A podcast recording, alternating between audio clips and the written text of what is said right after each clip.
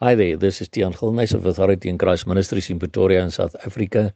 It is Sunday, the 27th of February 2022, and the verses which the Lord laid upon my heart to share with you all today come from Titus 3, verse 4 to 11, which reads, But after that, the kindness and love of God our Saviour toward man appeared, not by works of righteousness which we have done, but according to His mercy, He saved us by the washing of regeneration and renewing of the Holy Ghost, which He shed on us abundantly through Jesus Christ our Saviour, that being justified by His grace, we should be made heirs according to the hope of eternal life.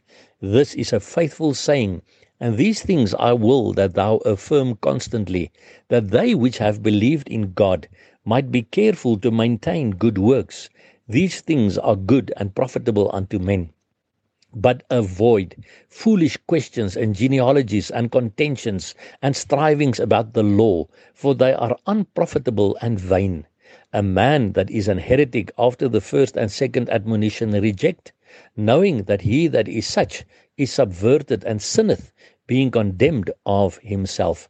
My brother and sister, in these end times that we find ourselves in, we must still understand what it is all about. How it came about that you and I can have eternal life. It is because that the kindness and the love of God, our Savior, toward man appeared, not by the works of our righteousness. We can never be saved by our own righteousness or our own works, but according to His mercy, he saved us by the washing of regeneration. The moment that I receive the Lord Jesus Christ in my life, I get reborn. My spirit gets reborn.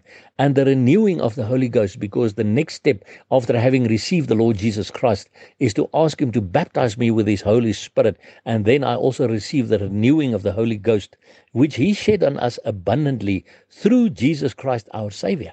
No man can save us.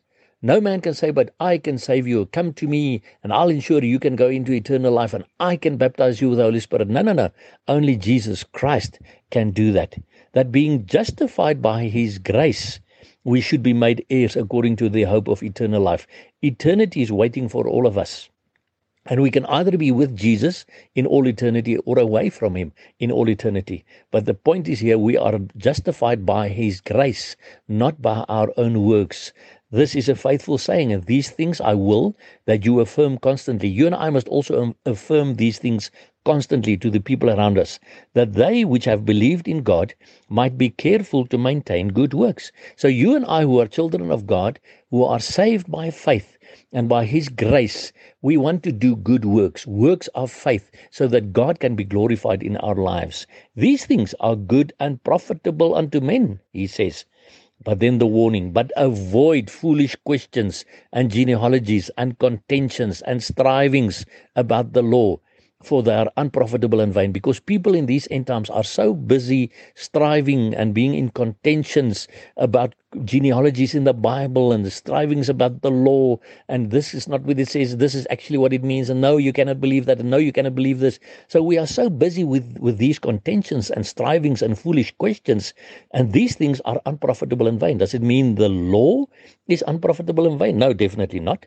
The word of God is not unprofitable and vain, but the foolish questions, contentions, and strivings about the law, they are unprofitable and vain.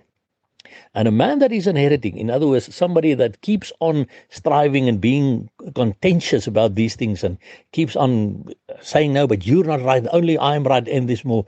This, the Bible says, after the first and second admonition, reject. So you tell him, my brother, I'm not going to argue with you anymore. I'm not going to debate with you anymore.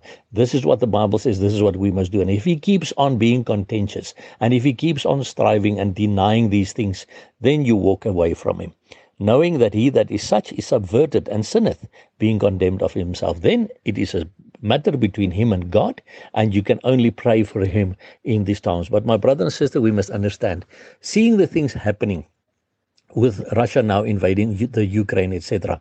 These are fulfillment of biblical prophecies that you can read in Ezekiel 38. We know the coming of our Lord Jesus Christ is very, very close at hand. So we must ensure that we are in a personal, intimate relationship with Jesus Christ and that we are ready for his coming. Stop striving and being contentious about the word of God. But live the word of God to the people around you so that God can be glorified. And we know his coming is close at hand, so we will keep on crying out, Maranatha, come, Lord Jesus. And remember, Jesus Christ loves you immensely. Blessings to you